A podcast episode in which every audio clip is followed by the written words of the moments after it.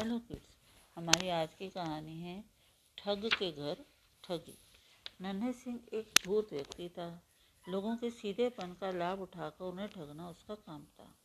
परंतु वह सब काम इतनी चतुराई से करता था कि कभी पकड़ा नहीं जाता था। एक दिन वह बाज़ार में बैठा हुआ अपनी बुद्धिमानी की ढींगे मार रहा था। मेरे जैसी चतुराई तो आसपास के दस गाँवों में भी किसी के पास नहीं है। मुझे ना तो कोई बुद्धि में हरा सकता है ना कभी कोई पकड़ सकता है। सीधे सरल गाँव वाले चुपचाप उसकी बात रहे थे रात को देर तक गप्पे सुनाने के बाद नन्हे सिंह घर आकर सो गया। सुबह जैसे ही वह अपने खेत में गया, एक नवयुवक उसके घर आया। आते ही वह नन्हे सिंह की पत्नी सावित्री के पैर छूते हुए बोला, मामी मामी, आप कैसी हैं? अरे, मुझे नहीं पहचाना। मैं रमेश हूँ। अब दस वर्षा, बारह वर्षों के बाद मुझे देख रही है ना, इसीलिए। पहले सावित्री को डर लगा, पर युवक ने कुछ ही देर में उसे अपनी बातों में उलझा लिया। सावित्री जब खाना बनाने लगी तो वह बोला, मामी, आज तो आप मेरी पसंद का भोजन बनाइए, पूरी हलवा, खीर और बड़े। सावित्री मान गई। तभी रमेश ने झोले से एक खरगोश निकाला और खाट से बाँध कर कहा, मामी, इसका जरा ध्यान रखिएगा मैं मामा से भी मिल आता हूँ। नन्हे सिंह को भी उसने विश्वास दिला दिया कि वह उसका भांजा रमेश है, जो वर्षों बाद मिलने आया है।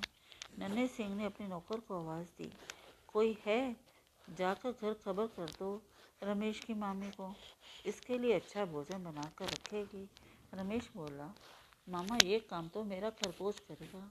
उसने झोले में से दूसरा खरगोश निकाला और उससे वे सारी बातें दोहरा दी जो वह सावित्री से कह आया था। उसे छोड़कर बोला, जा, मामी को बता देना। घर आकर नन्हे सिंह ने खरगोश को बंधा देखा और वही खाना भी देखा, जो रमेश ने खेत वाले खरगोश से कहा था। उसके दिमाग में खिचड़ी पकने लगी।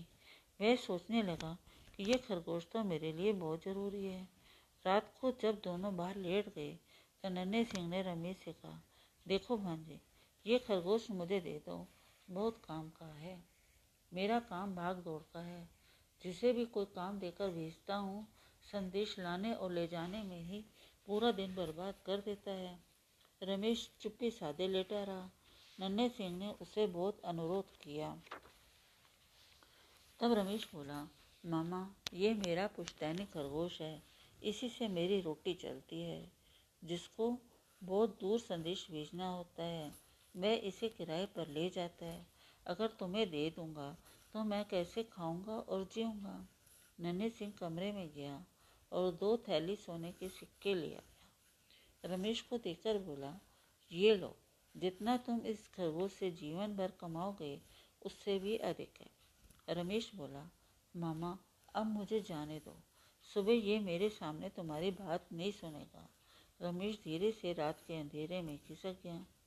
सुबह नन्हे सिंह खरगोश को अपने साथ खेत में ले गया। दोपहर को उसके कुछ मित्र आए, जिन्हें लेकर उसे दूसरे गाँव जाना था।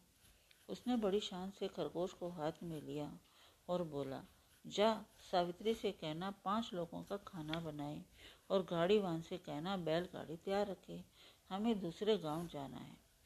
खरगोश उसके हाथों से छूटते ही भाग गया। वह घर आया और सावित्री से कहा, चलो, लगाओ भोजन हम सबका। सावित्री हैरानी से देखने लगी। वह गरज कर बोला, खरगोश से खबर भिजवाने के बाद भी तुम आलसी की तरह बैठी रही सावित्री ने उससे सारी बातें पूछी। भेद खुल गया। दोनों समझ गए। ठग के घर ठगी हो गई। उस दिन से नन्हे सिंह ने डींग मारना और लोगों को मूर्ख बनाना छोड़ दिया। Thank you